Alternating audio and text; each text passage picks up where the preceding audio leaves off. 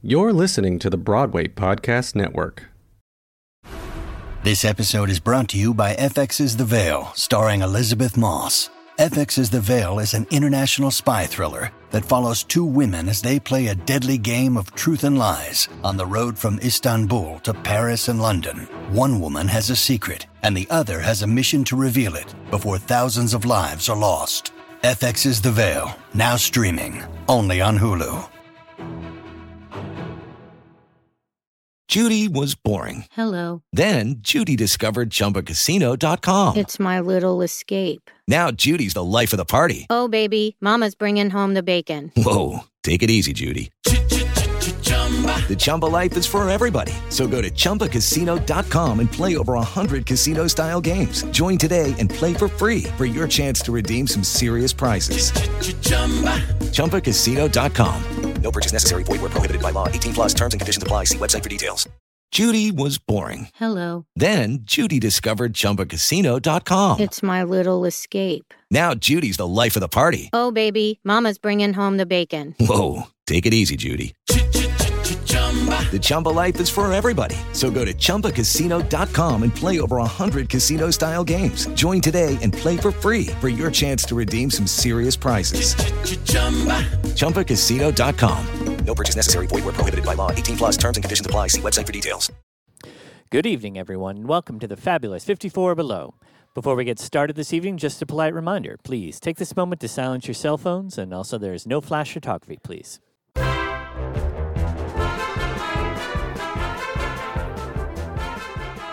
Welcome to the 54 Below podcast. I'm Nella Vera, the club's head of marketing. Our guest today is Emmy Award winner Jai Rodriguez.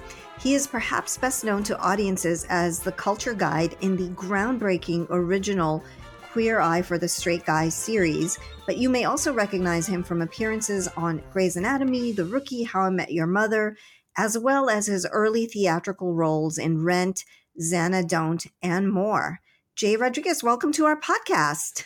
Thanks for having me. This feels very surreal as a West Coast former Broadway guy who's felt disconnected from theater for so long because I haven't been in the scene or or done, you know, a show there in forever. And 54 Below has been this long time dream of mine for many moons. So it's a thrill to be chatting with you and and uh, get excited for what's to come in about a month.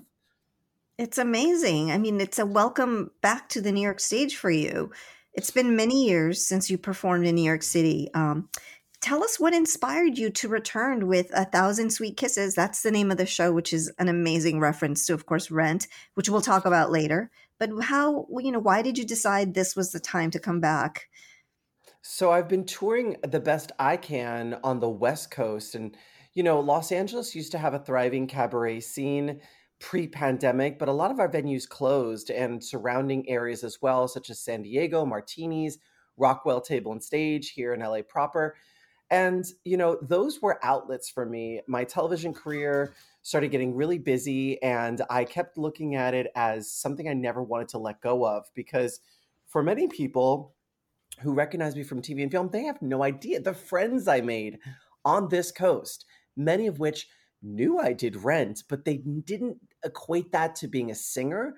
So the only times they really got to see me do my thing was in the cabaret space. And that space specifically versus concerts versus uh, any other kind of performance, it is the most intimate and vulnerable and honest and transparent conversation one can have with an audience. So that's what kept me coming back.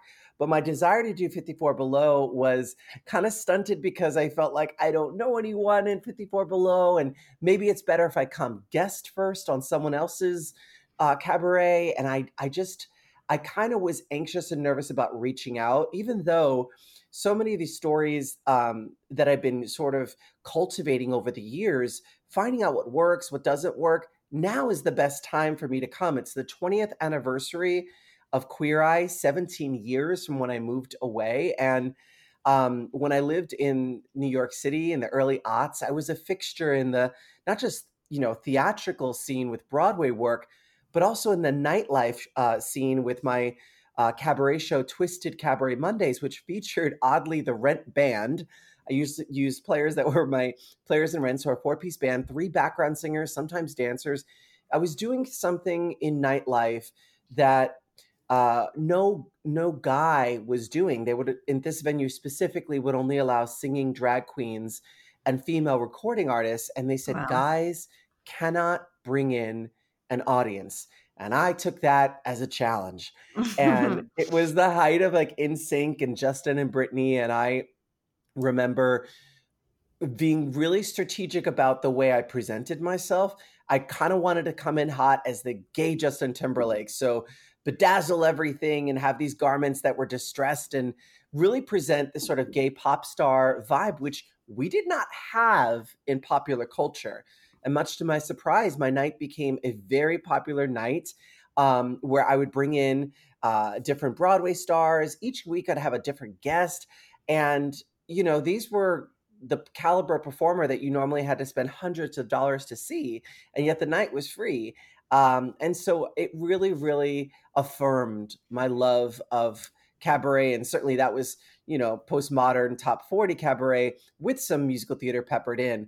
But I wondered what it would look like to use the narrative of my life, whatever chapter I was in at the moment, and tour with these shows. And thanks to television, my visibility was a little raised. It, it helped me book um, and sort of pack out venues outside of New York. But New York, and specifically 54 Below, was always scary and daunting. So I'm equal parts, um, you know, excited and scared.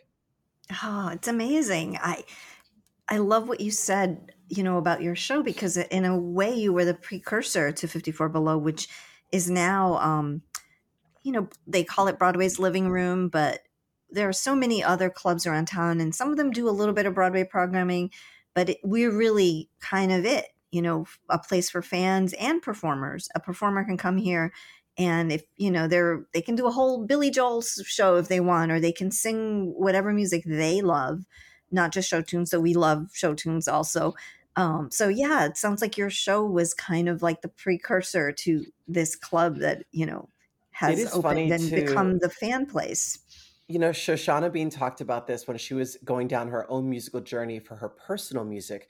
Her passion lied in uh, musical theater and sort of this sort of more jazzy, soulful sound. But she personally wanted to be more of a J Lo, and so when she left Wicked, she released an album that was so pop and with dancers and and finding your way as an artist and a vocalist is so key to finding your audience because they're seeking authenticity. And I always remember when she was sharing that in an interview, or maybe it was at one of her concerts here on the West Coast. And I thought, what is the thing that brings me the most joy that I enjoy singing, where I can have a real relationship with the audience? And I started to realize that even if it is a pop song, the way I perform it, it's a Mhm. musical theater piece. And in the current state of musical theater, with major pop stars scoring Broadway s- shows, there is this, um, you know, uh, sort of inflection point where there's this intersection where they both meet. And Yeah. so that was like, that's my gig. That is my gig. So I'll give you an example. In the show, if it is a pop song, that's great, but it's a uh, it's strategically picked to tell a story. And almost, almost literally, I mean, I I try to get the pop music to be so close to what just led into it. I am not the kind of performer who wants to just do a set list that would sound good uh, on the radio just cuz. Like I have to know why are you singing this song? Why is this song personal to you? Because I found those are the numbers that the audience responds the best to. yeah And thank God my musical director, Drew Woodkey, is just sensational at I sent him a cabaret show I did uh, in June, and I said, here's a placeholder for you to kind of see my my style. But a lot of these numbers I want to say bye to, and here's what I want to say in New York Mhm, because of mhm. the emotions are different. It's a homecoming. I feel like I've been on the West Coast waving through a window. Um, you know, metaphorically, I just kind of seeing the tours come in, looking at your socials and seeing who's playing 54 below.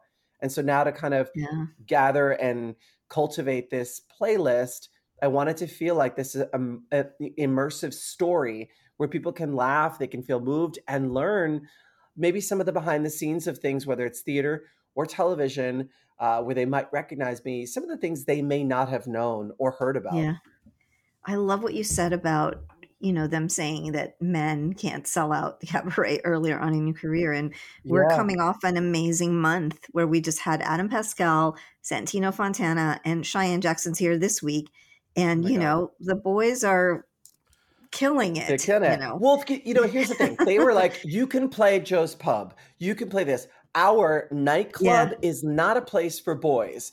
It was a gay nightclub, but they were saying that's men crazy won't want to see men perform. And Ugh. so I took that as a challenge. I was playing Angel Yeah. at the time in Rent, and I thought I will just have some of my friends on other shows come pop in. I mean, it was so fun. We even had Joey Fatone came to do Rent, and I, one of the songs that we would do, I often was famous for rewriting lyrics and doing parody versions. We did NSYNC's girlfriend, me and my background singers who were both male that night, and Joey Fatone came up on stage, and we all did boyfriend instead of girlfriend, and that killed, you know. And so we'd had these epic amazing moments. Um, Yeah. Gosh, Shoshana Bean guested. I mean, I had just a, you know Frenchie Davis. I had all these incredible guest stars. amazing Like, Actually, uh, Shoshana Bean. Once I got too busy with Queer Eye, she took over the night, and it became her residency. Oh, wonderful. I also love what you said about, you know, film people and your friends out there don't know that you sing. And it's incredible because Cheyenne Jackson just said that in his show last night. And it's so surprising to me because I think, you know, this is what I love about Broadway performers. They are so talented and people don't know half of what they can do. And then you go out, you know, into the film world and you kill it there, you know, on screen, but you have so much more to give, you know, Yeah. to the world. so I love the look- fact that you've been doing some cabaret and trying to sing also, um, And, because that know, part of you is there. A hundred percent. And I would have stayed longer in New York uh, in a post Lin Manuel Miranda world. But guys that looked like me at that time were Mhm. not afforded many leading role opportunities. I just didn't see a way forward. Um, and while I was getting asked to do different workshops of upcoming musicals, like I did the final workshops of Hairspray, and they were as an ensemble member, and they were like, "We're all going to Broadway," and everyone was excited, and several cast members from Rent were in it, and they were like, "You should leave and join us." And I was like, "I'm playing Angel. I don't want to leave to be in the ensemble of a new show." You know, it was like I felt like a step backwards. So that was a big deterrent from you Mhm, know mhm. going back at that time times have changed and i think Yeah. we are looking at the body of work or the audition itself and can this person tackle the material and tell the story truthfully great then they're a fit and Yeah. broadway has led the way i feel in colorblind casting as it used to be called but in inclusion and diversity but in a way that i didn't see at the time so here we Yeah, are 17 you know to 20 years later and and i want back in Yeah, um And know, we want you back in. We've missed you. Yeah. I will tell you, I just saw Zanna Don't being performed here on the West Coast. Oh my I god. hadn't re- hadn't revisited the material. For those who don't know, it was the off Broadway musical. I was playing the title character Zanna. What people don't know is I was doing Zanna and making I don't know 400 a week. I can't remember what it was, but you're you Yeah. to really downsize your life. I stayed in a friend's guest room. It was so small that when I'd open the door, I'd hit the bed. That is when I got Queer Eye. Thought it was going to be a nothing show on a cable station no one was watching, Bravo. And so I would do days on set, get up at six, do work from seven to seven. They would transport me to the theater. And so long as I was there by eight, missing half hour and everything, they would allow me to perform. I did that for two months.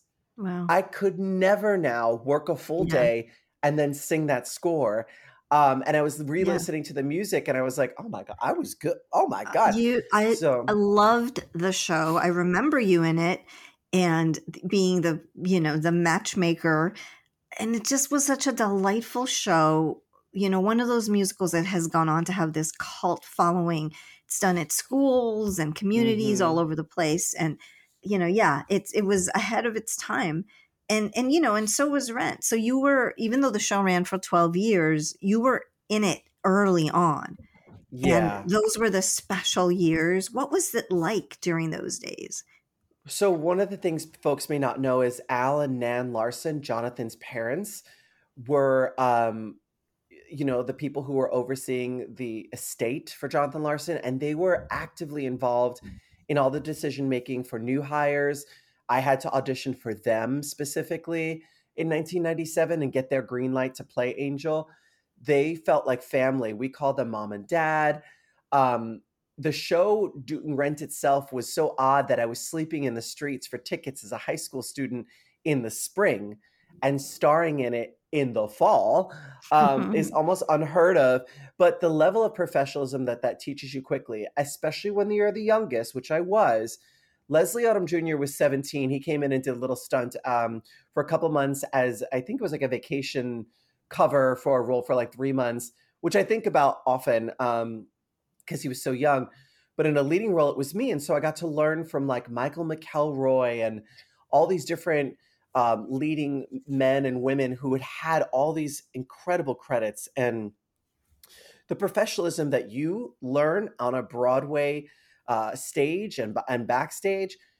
It has served me well in television and film. I'm first on set. I know my lines. I, you know, it's I, I'm unafraid to make choices. Um, it is it is remarkable how theater can impact you as a performer, as a human. Um, and I miss that camaraderie. I miss that relationship with a live audience. Yeah. Angel was such a revolutionary part. You know, the whole show was. Broadway had never seen anything like it, but Angel in particular was entirely original for a Broadway stage. And it was more amazing that the character was so beloved. Everyone loved Yeah. Angel. Did you feel that from the audience when you played the part? Let's let's unpack the time. So we are mid to late 90s. I guess in, in popular culture, we have RuPaul with You Better Work. That's about it. Anytime you'd see a drag queen on television, it was like on one of these talk shows where they were trying to demean them uh, and not amplify them. So when I saw Rent, it, you know, uh, coming from a conservative Christian, born again Christian Long Island family, I had no exposure to the outside world. Rent was shocking, yet it was filled with such love. And I wanted in. But when I saw Rent, I absolutely did not consider that I could be right for Angel. Sure, he was Latin, but in my mind, I didn't even, I hadn't even kissed a boy yet. I wasn't even out. I wasn't anything. Mm-hmm. I was a teenager who knew who he was, but too ashamed and scared to admit it. So the thought of even playing a character that I'd be guilty by association. And in that time, it was scary to be, and you know, uh, playing a gay character. Sure, on a show like Rent, you get a pass because the character is beloved. But I had my own inner homophobia to struggle through. And when I got cast, I was like, oh God, like I have to wear dresses and I have to kiss a man and and you know the first Collins I Mhm. had was straight, which was awkward at first, and and then we built a, a great friendship that you know really. I, I always joke that for the five years I did Rent, I rarely dated because eight shows a week, you have someone pledging their undying love to you. it does something to your psyche that makes you feel like that part of your life is covered. Yeah, yeah. I mean, I so you had a fairly religious family. I assume that they saw you as Angel eventually. What was that? You know, when I did Queer Eye, my mother finally, I think Queer Eye shifted things. When I was doing Rent, it was very much pray for him. He's trying to be a woman on Broadway. When I did Queer Eye, I know. When I Oh, did Queer on. Eye, the narrative shifted from people saying, you know, I saw your son is doing the th- theater to I saw your son on that TV show and I loved it. You know, people at her church and Mhm. stuff. Yeah. And suddenly she took ownership of it and she was like, well, yeah, you know, he got that from me. You know, I'm fabulous. I taught him everything he knows. So it was an ownership and a societal pressure that made her anxious about how will people receive me, the, you know.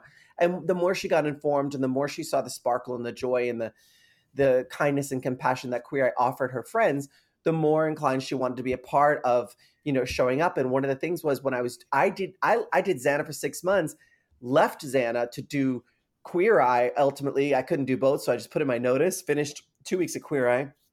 Show airs, huge hit. I didn't get a goodbye show at Rent. I wanted the Happy Trail song. I wanted the Mhm. cake. I wanted to say goodbye to the fans. So a year into Queer Eye, I went back and did a month.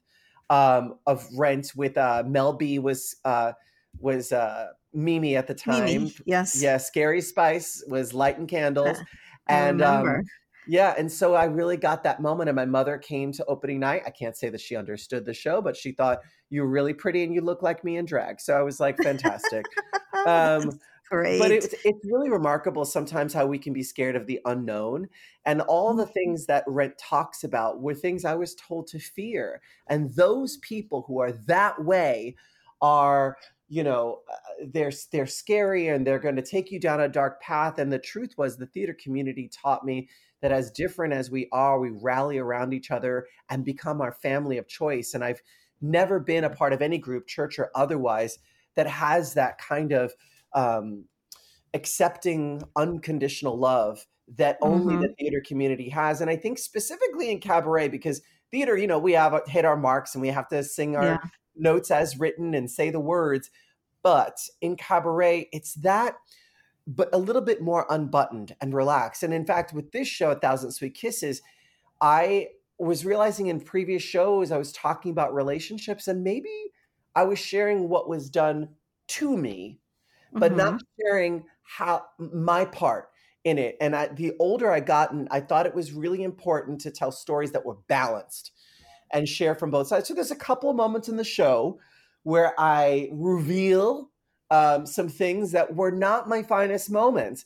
And the reason why I say them is because I want to demystify some of the ideas that everything is happening to us and we had no participation in it to kind of understand our part in some things and and and give Mhm. some empathy to the situations that you know hopefully after looking at them through that lens you can release some of that. And so you know while i am talking um about love sex and intimacy i don't always come out smelling like a rose and i can own it this time this time around at this station in life.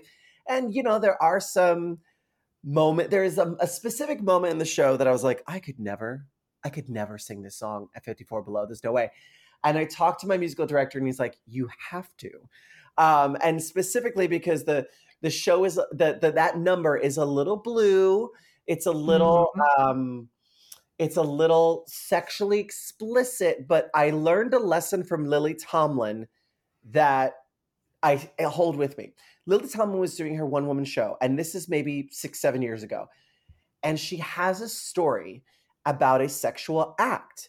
But the language she chose and the way she told it to a mostly senior citizen conservative audience had them rolling. And afterwards, I said, Lily, how did you? Because we did a sitcom together for a year. So I went backstage and I was like, I can't believe you got away with talking about that topic. And she said, It's not if you talk about it, sex is universal. It's how you say it. And if you say it intelligently with wit, it Mhm. isn't explicit. And yet now you've brought us in because we've either been in that situation, hurt someone in that situation.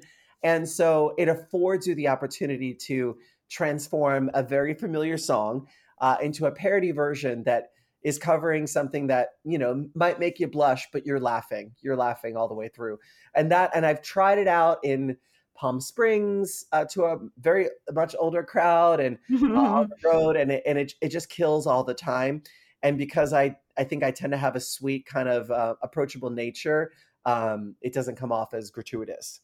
Hmm No, I'm sure it's going to be fantastic. And I just love, you know, it sounds like uh, as an artist, you've matured, you know, Yeah, to the point the where big you part share. I want to I want to introduce you to who I am as a grown up.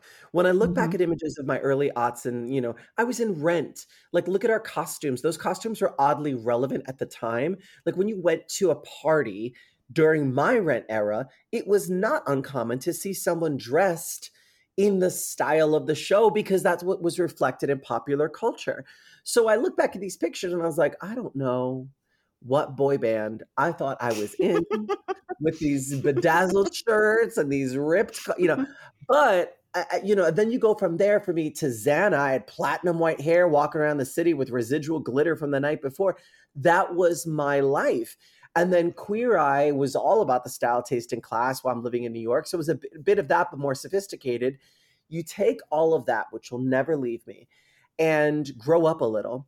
And then you figure out how those pieces of you still find their way in, um, but in a way that feels right and age appropriate for this place that you are in now. And with the musicality, it's also like taking um, songs from the radio that are performed by a much younger audience and transforming them to what makes sense and what's relatable for you to be performing them.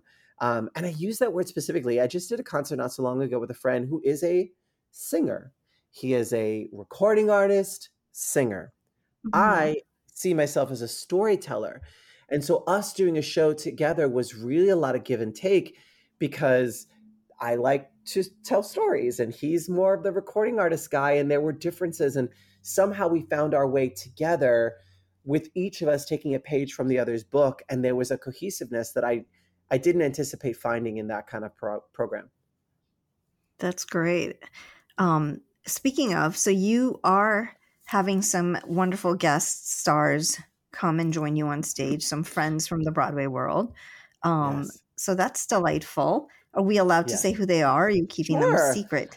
well, the first night is Claybourne Elder, which, uh, you know, um, he's just a fantastic entertainer performer. People know him from Company, The Gilded Age. Um, mm-hmm. He's also been in the Bonnie and Clyde uh, Broadway cast. Um, and so I was searching for folks to ask, and I wanted some people I knew for sure, and then some people that I didn't.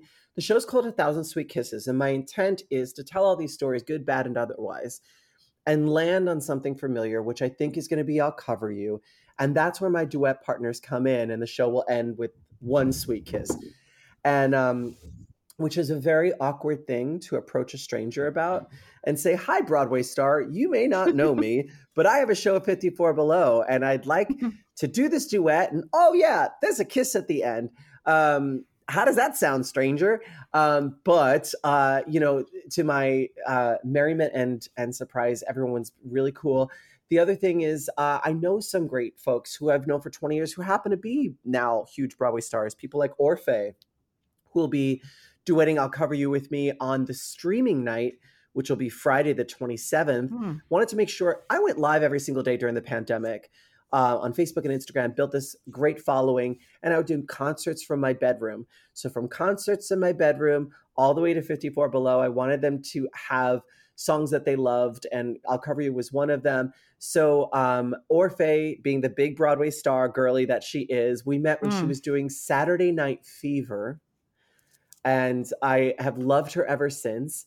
Um, her and her husband Andy Karl, I think, are just just heaven. And we chat on social media, kept in touch that way all these years. But I was, when I tell you, I was so scared to ask her.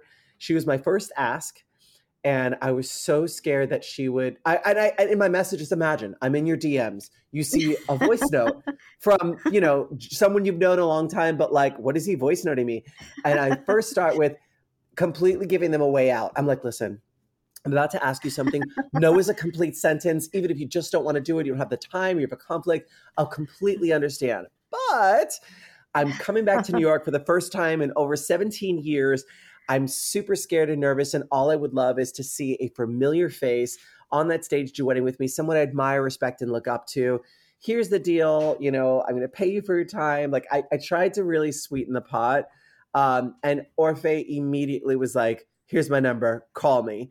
Um, and so we chatted and it was great. And I'm excited because um, I think, um, you know, in some ways, this reminds me of when in high school they would ask the quarterback to be in the school musical. You mm-hmm. want, you know, you want the popular kids to come play with you. But for me, selfishly, it's also just that moment of I've played stages alone for years, but the moment yeah. of um, performing and storytelling with an actual Broadway performer, actor, singer, there's um there's a magic that you can't duplicate if you're just singing a duet somewhere for the vocals alone. And mm-hmm. I just couldn't think of a better button to my show than I'll cover you. And and so that's what it'll be. And the the last night um, is still TBD. I have another rehearsal, and Drew and I are going to brainstorm. We want to make that one um, the biggest ask yet and see where we land with it. Um, you know, I'm shooting for some folks who I don't know, but are big names. And, you know, my, my friends who I've asked about this said, just ask so and so. I know they're a celebrity, but they probably know of you. And what's the worst thing they could say? No. Um, and, and that's true. Um, I, you know, um, but I, I did have some wish list folks out there that I'm like, I wonder. A lot of people are working, which is good, um, but they have conflicts because of their Broadway schedule. So, Mhm. um, yeah. yeah. Step into the world of power, loyalty, and luck. I'm gonna make him an offer he can't refuse. With family, cannolis, and spins mean everything. now, you wanna get mixed up in the family business. Introducing The Godfather at ChumbaCasino.com. Test your luck in the shadowy world of The Godfather slot. Someday, I will call upon you to do a service for me. Play The Godfather now at ChumbaCasino.com. Welcome to the family. No purchase necessary. VGW Group. Void where prohibited by law. 18 plus. Terms and conditions apply. It is Ryan here, and I have a question for you. What do you do when you win? Like, are you a fist pumper? A woohooer, a hand clapper, a high fiver. I kind of like the high five, but if you want to hone in on those winning moves, check out Chumba Casino. At chumbacasino.com, choose from hundreds of social casino style games for your chance to redeem serious cash prizes. There are new game releases weekly, plus free daily bonuses. So don't wait. Start having the most fun ever at chumbacasino.com. No purchase necessary. Group. Void were prohibited by law. See terms and conditions. 18 plus. Hello, it is Ryan, and we could all use an extra bright spot in our day, couldn't we? Just to make up for things like sitting in traffic, doing the dishes, counting your steps, you know, all the mundane stuff. That is why I'm such a big fan of Chumba Casino. Chumba Casino has all your favorite social casino style games that you can play for free anytime, anywhere with daily bonuses. That should brighten your day a little. Actually, a lot. So sign up now at chumbacasino.com. That's chumbacasino.com. No purchase necessary. VGW Group. Void were prohibited by law. See terms and conditions. 18 plus. Well, fantastic. We're super, super excited. Um, I want to go back and ask you about um, a couple of things. You know, we know we obviously you're famous for playing Angel, and we've had you know drag and trans characters in Broadway forever, from La Cage to the producers to Rent. They've always been beloved and welcomed by audiences. And is it frustrating to you to see the attack on our drag artists? and our trans friends and our non-binary friends um, does it feel like we're regressing is it weird to have you know been famous for this part you know two decades ago and think oh you know we've changed minds and we've opened these doors and then find ourselves today So I don't think I had seen much drag representation outside of you know RuPaul. Uh, in musical theater, Angel was my first because I was I think 17 when I saw the show. So I- I remember not quite fully understanding drag yet myself. But then I have to jump into the show and play someone who fully understands who they are, a fully realized human being with history. I remember I delved deep with like Paris is Burning, To Wong Foo. I was given all this homework. And then I would go out to the clubs and get snuck in uh, underage because I was Angel and got to experience drag culture, specifically the ballroom scene. That being said, all these you know audience members from all walks of the political spectrum obsessed with rent love the character of angel right i do queer eye the world embraces us donald trump does an episode we've got george bush talking about making a joke about us in a positive way. There was almost this acceptance of us. Don't marry though. Can't get married. No marriage equality yet. Um, and don't tell us too much about your sex life or anything but we like you guys. You can do our hair. You know it was limiting.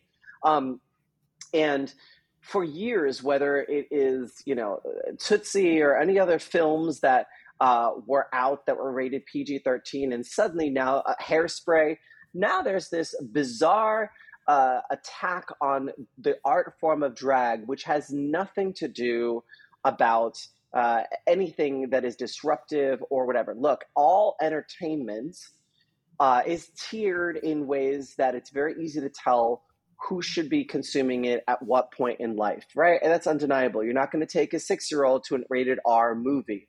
It's up to obviously the parents to do their homework. But drag in and of itself innately is not dangerous. Story hour by drag queens is not dangerous. You know, none of that is, in my opinion, going to adjust someone's logic as a kid. I knew very much who I was as a kid.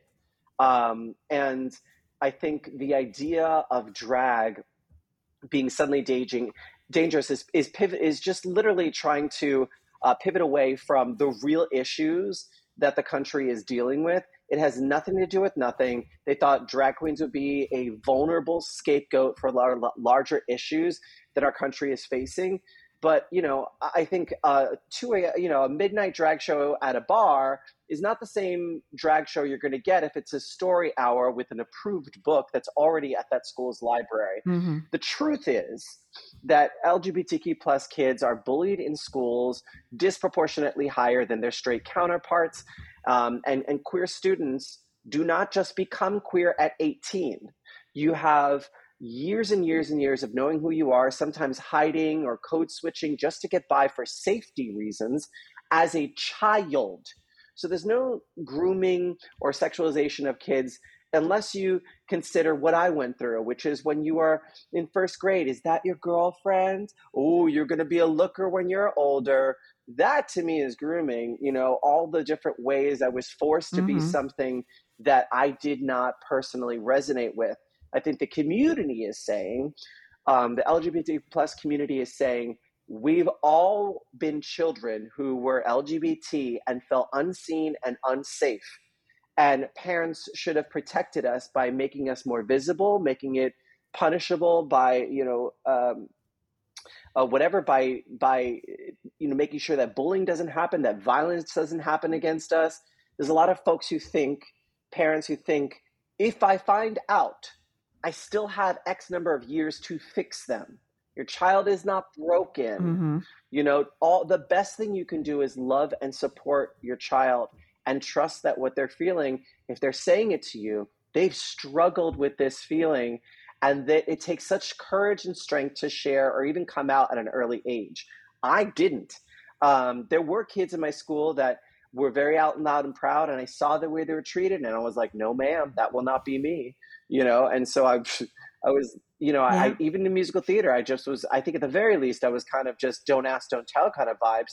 But I think the attack on drag queens is wildly unnecessary.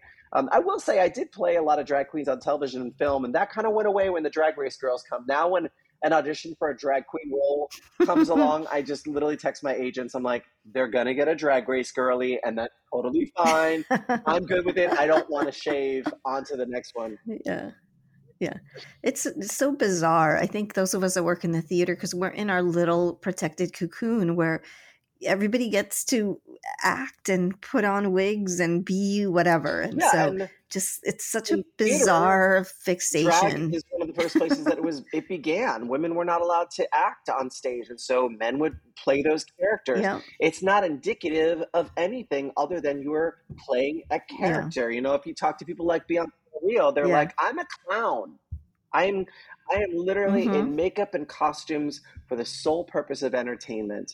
Um, but you know being out in the early aughts was an act of political defiance you know being uh, lgbtqia plus to being anywhere uh, on the trans spectrum you know transvestite drag queen to transgender transsexual those topics were almost unheard of. We did not have the terminology non binary yet. Most of my non binary friends who identify as non binary now, back then, used the term uh, uh, androgynous.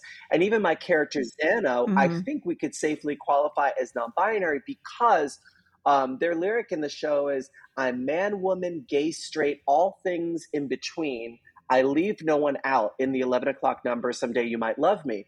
And so I look back at my career, and speaking of the bubble you mentioned, first I play a drag queen who dies from AIDS related complications. Then I go off to Lincoln Center and do a play opposite Hope Davis about microaggressions on a college campus. Then I go off and do Zanna Don't playing a non binary character, all, all before the year and during the year 2003. So my life was Mhm. around people who are fighting for equality through the art form of theater. We were storytellers that were reflecting a human experience that had not often been told. And even though you were an audience member being in, entertained, the messaging was very subversive. I like these people. I have empathy for these characters. Therefore, when I go out into the world and I see folks that remind me of these folks, hopefully the message was I will be Yeah. kinder, more, I will listen, I will try to expand what I previously thought of as scary or unknown to just, oh, that's so and so. And they're a human being that deserves respect, love, and kindness.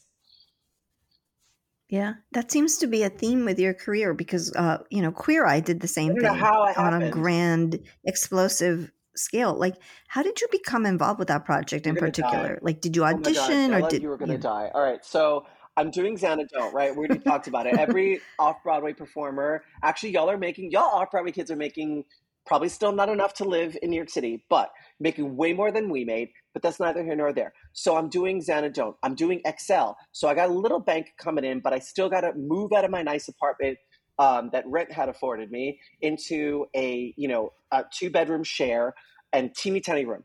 I get a call from my agent. It's a different agent at the agency, and they say, "Hey, we have this audition. It's for a hosting job."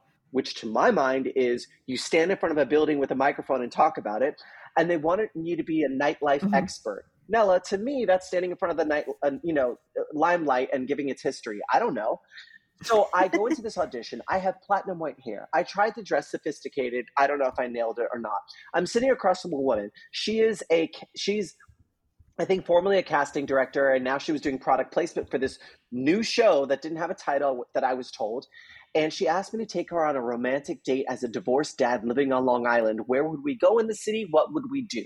Now, I was a man about town. I knew everything. So I, you know, I picked the butterfly exhibit. I had this great restaurant that my friend was a chef at, so I could get us at the chef's table. Like things that if you're New Yorker, New Yorker, New Yorker in the scene would be common sense to us. But if you're coming from Long Island, maybe you didn't have access to. She was floored. She said, How old are you? I said, 23. She said, You're 27. Uh, she said, Where'd you go to college? I said, Well, I started, but then I got queer, I got rent, and so I couldn't fit. She's like, You graduated. So she wanted me to lie the next day for NBC and Bravo, a panel of them in a, in a boardroom. That would be my callback. I go in, and there's three chairs facing a long packed boardroom. And so i sit in the middle of the of the three chairs because that was the empty seat and there's a brightly dressed blonde guy to my right and sort of a gay buddy holly to my left. And i would answer the very simple questions the board would ask me. But these two knuckleheads kept trying to discredit me and making jabs and poking fun. So about three questions in i'm realizing i'm not getting this. And these guys are upstaging me because they are also up for this part and they want it more. So here's what i'm going to do NBC is in the room. They do sitcoms. I'm going to be funny, quick witted, quippy, and memorable. I didn't get this job, but gosh darn it, they're going to remember my name. This little blonde Puerto Rican kid, right? With probably re- residual eyeliner and probably some glitter that would not wash off, right? So get the visual. It turns out it was Carson Kressley and Ted Allen who were already on the show and that audition was a chemistry test to see if I could comedically hold my own with existing cast members.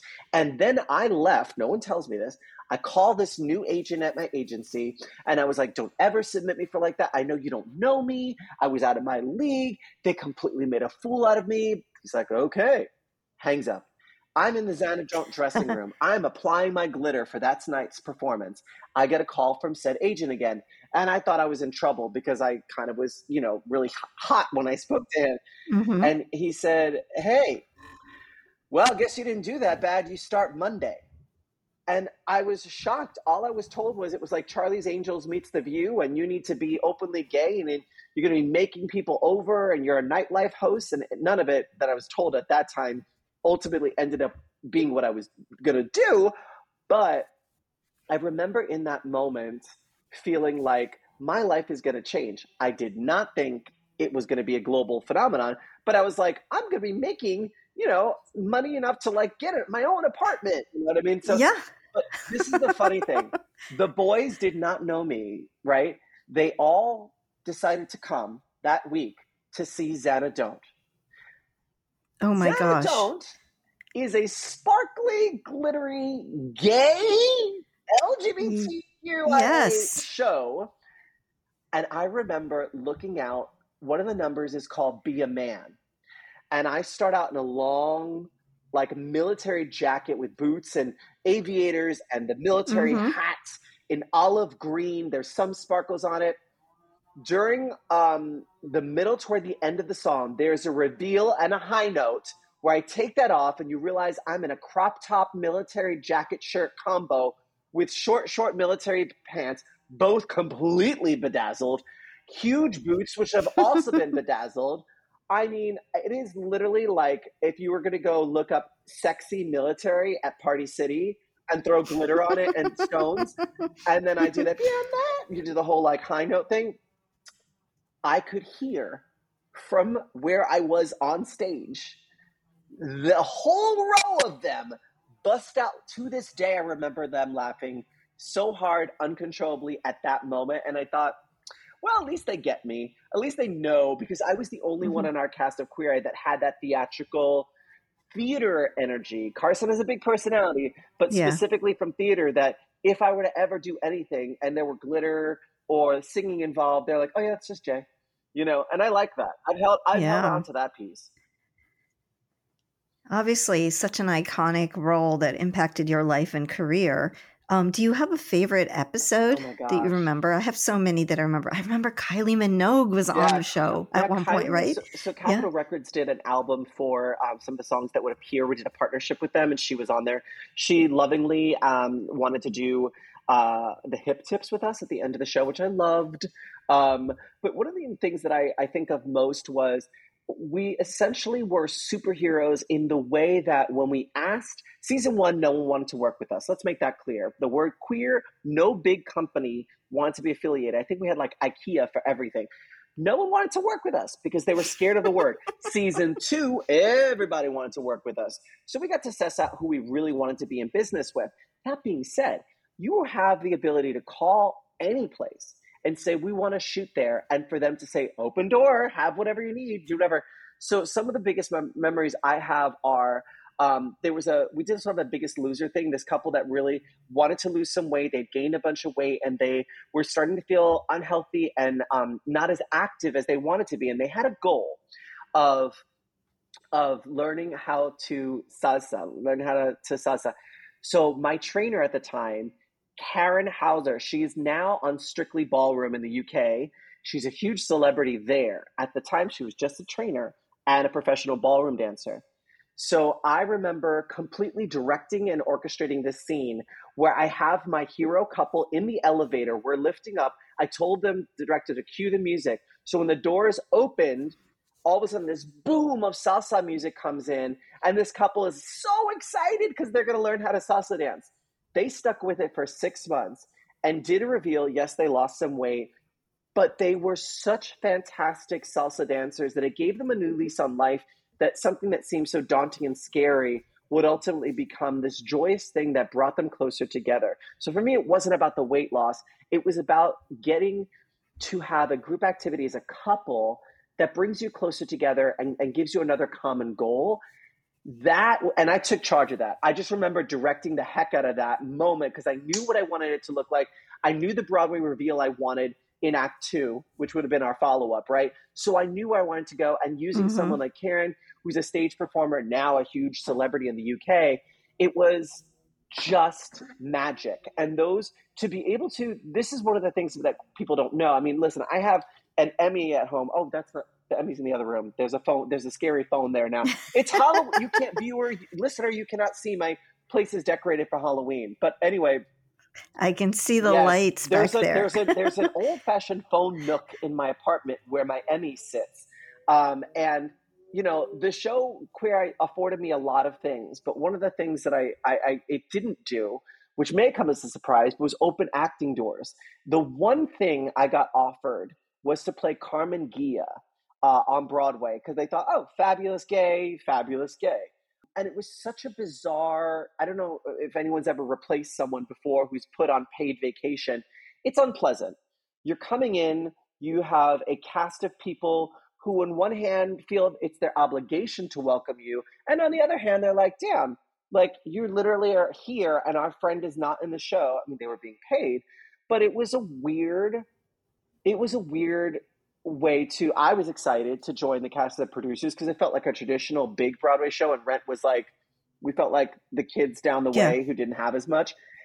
Exactly. And that moment was kind of ruined by some cast members and crew members, specifically wardrobe, who treated me like an absolute monster, as if my replacement was uh, like that. I was fueled with the information that you know someone was going to be benched for me to do three months, and I just remember that tainting it so badly that I, I never ended up doing another Broadway show after that. Um, but Queer I didn't open doors. I've done a lot of regional. I've played Usnavi and In the Heights, and and going back to our earlier point, Mm. every reviewer who came to see me was like, he can actually sing and he can really rap. Like, like I came Yeah. as a novelty, and that's the other thing. When I started going to auditions here in LA for scripted work, the I, I, my friends, uh, we go back and forth on this. It's the you're really good, as opposed to you were really good. It's the I did. uh The subtext is I know you were on that show. I just didn't expect you to be talented. And that is something I've struggled Yeah. with my whole life, which is why I always return to cabaret. And that's why Thousand Sweet Kisses is so important to me because it's vulnerable, honest storytelling about a lot of these moments sung with great passion and humor in a way that like television and film doesn't really always afford me. The funny thing is I'm on a show called Uncoupled right now. Well, there's a strike, but when we return, most of our cast from Mhm. Brooks Ashkama, I can't say his last name. We all know Brooks from the prom and from Of from Songs course. New Orleans. We love him. you ten points if you can say his name fast. Um, uh, Brooks, I love, but like our entire cast: Colin Hanlon, who plays my husband, did Rent with me. Broadway. Neil's a singer. Tisha Campbell's a performer. Like our whole cast sings. I'm like, where's our musical episode? Uh, I don't know if that'll happen. Yeah. Um, but you know, it's like there's some there are moments where singing has been the tipping point that's helped me get a TV role. Um, but it's it's rare. And um, I moved here to do a singing show on Fox that was Dancing with the Stars format, but singing. And I thought, ooh, when I tell you no, I thought that was going to be my my. I was going to be on Glee. And when I saw that Matthew Morrison was playing the Spanish teacher, I thought, nope, I'm, there's no way. If I can't even get a singing part as a Spanish teacher, um, it was fine because I did get another Ryan Murphy show after before that, so it was okay. But but I but I I think about that. Oh, Matthew Morrison would be a good person to ask. Does he live in New York? I think so. I mean, he's played at 54 below uh, before. I agree. Um, yeah, Matthew so- Morrison and I go way back. Let me tell you. Okay, here's a little tea, dear listener. If you're still listening to this, thank you. Also, Matthew Morrison and I were like going to be roommates. We were like really good friends during the hairspray time when we were all like whatever, and we were like, let's stay together in Seattle, like because out of town run. And we used to go out all the time. He used to come over uh, my boyfriend and I house. We used to host like like after show parties and stuff. I just I have all these pictures of us from like being like 21 years old, and then he goes out to become this megastar. Um, that's someone I hadn't thought of from that era of my life. That would be really fun to duet with. Interesting. Okay. Amazing. I love it. Well, we are so, so looking forward to your show. It's one of our highlights. I mean, th- we are we're killing it with the programming these two months because we've just had so many incredible stars, and then you're kind of finishing off, you know, this beautiful Nella, I period think for you us should give us just um, you know, all when we come in. I want to like take a Nella seminar on because there's because a everyone has anxiety about what they're going to do. It's also like you know, thank God I have Drew who's who's played there a bunch and everything. But it's you have about sixty minutes, give or take, and you have if you're someone like me, eighteen years worth of stuff. What's the most important thing Yeah. you want to share? What are the most important songs? Like right now, we have 20 songs that we have to trim down to like Mm. probably 11, 10, 12. Like you have to try to, you really have to trim. But it's like, well, this song is kind of saying the same thing in this. And what are you sacrificing? This, it's a Yeah. science to get that tight 60. It's such a science. And I know that we are, well, we're 60 to 75. So you have a little bit of room We're there. planning But 60 just in case I totally talk get too it. much. And I was like, I'm going to have an Apple Yeah. Watch that will start to vibrate when I'm at my 60. I love it. I love it. Sometimes we have to, you know, wave or whatever, but uh no, it's, you know, it is because we have two shows uh on the same night. But no, I think, you know, what is most meaningful and personal to you, your fans and the audience will feel that. and you are the best judge of when that. I saw you know, you Cheyenne know. perform, you know, I knew Cheyenne Jackson from when I was in Rent, and he, he I believe he was in Thoroughly Modern Millie. Um, Mm, this I is think so, OG yeah. Cheyenne, and he was partnered at the time. And this is when we all used to go to the clubs, Sound Factory, Twilo, Limelight. Like we were in, we were in our Mm. bad kid era, and and it's funny because I always looked at him and found him intimidatingly attractive because I was this twinky little Latin boy. And then when I got Queer Eye, they asked us to do this special. Um, like a Scott Evans, no, Scott Nevins wanted us to do this concert at Joe's Pub. It was a charity. And um, Cheyenne Jackson and I did Elephant Love Medley from the Moulin Rouge. It is on it. YouTube, worth the watch. Oh my God. rem- I'm getting on that remember- now, immediately. I remember they asked me to do it, and they asked me to, to, and I was petrified to ask Cheyenne. Years later, he goes off to become not just a, a big leading man on Broadway, but a massive television and film star. He's a staple out here. When you see him in Mhm. cabaret uh, form, it is vulnerability to the max. He opens up his heart in such a beautiful way that if you were like me, thinking he's the scary, hunky guy that you could never talk to, he's not.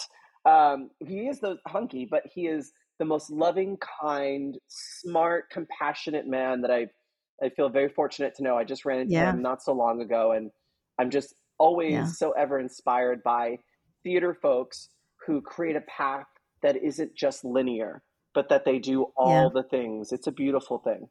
Yeah. It's wonderful. Like you. We're so we are really looking forward to your show. Um, remind everybody when your show is. Yes, you can go to uh, 54below.org uh, dot org and you get tickets there. And if you want to know more information or you want to like stay, follow me at J-A-I Rodriguez on Instagram. And I, obviously in my bio, you can get tickets for this show, but you can kind of see all the fun little teaser videos I'll have rolling out. It's October 26th, 27th, and 28th. So if you're feeling festive, it's, it's Halloween is going to be approaching. You want to do something, but you don't want to like be out till four in the morning. Get it, get some tickets for my show. Get a group together. You know, I would love it if people came in with a light costume because I don't even know what I'm wearing yet. I'm trying to figure out like a nod, a wink, wink to Halloween without being super literal. Um, Drew and I are still sussing that out, but make it a fun out- outing with girlies. Remember the people that you used to go sleep outside of the rent theater to get tickets for? Call them. Remember the people that used to have martinis with while watching Queer Eye together?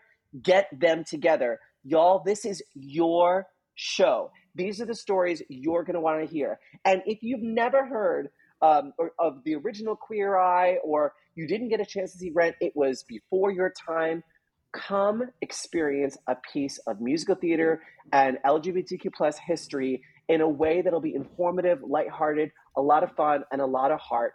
A lot of our stories were not documented. We did not have social media. So if you want to expand your knowledge about what really went down back then, come see A Thousand Sweet Kisses at 54 Below. Fantastic. Thank you again, Jai, so, so much. It's been so delightful. Look forward to seeing you here in Yay. person. And to everybody at home, thanks for listening. Um, again, 54below.org for tickets and information. And we look forward to seeing Jai there. Amazing. Thanks. Thank you so much for taking the time. You've been listening to the 54 Below podcast, part of the Broadway Podcast Network. Subscribe and rate us on Apple Podcasts or your favorite podcast app. To find out more about our upcoming shows, visit us at 54below.org. Hey, it's Leslie Odom Jr. here on the Broadway Podcast Network to tell you about the Rise Theater Directory, a program of Maestra Music. Rise is a national online resource designed to connect and empower backstage and administrative and creative theater professionals from underrepresented backgrounds.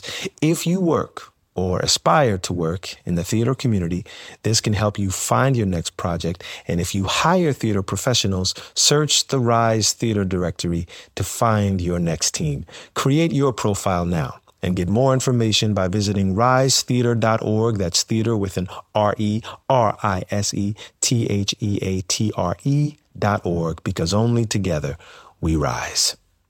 With Lucky Land slots, you can get lucky just about anywhere. Dearly beloved, we are gathered here today to. Has anyone seen the bride and groom? Sorry, sorry, we're here. We were getting lucky in the limo and we lost track of time. No, Lucky Land Casino, with cash prizes that add up quicker than a guest registry. In that case, I pronounce you lucky. Play for free at LuckyLandSlots.com. Daily bonuses are waiting. No purchase necessary. Void where prohibited by law. 18 plus. Terms and conditions apply. See website for details. Okay, round two. Name something that's not boring. A laundry? Ooh, a book club. Computer solitaire, huh? Ah, oh, sorry. We were looking for Chumba Casino. That's right. ChumbaCasino.com has over 100 casino style games. Join today and play for free for your chance to redeem some serious prizes. ChumbaCasino.com. No purchase necessary. Forward prohibited by law. 18 plus terms and conditions apply. See website for details.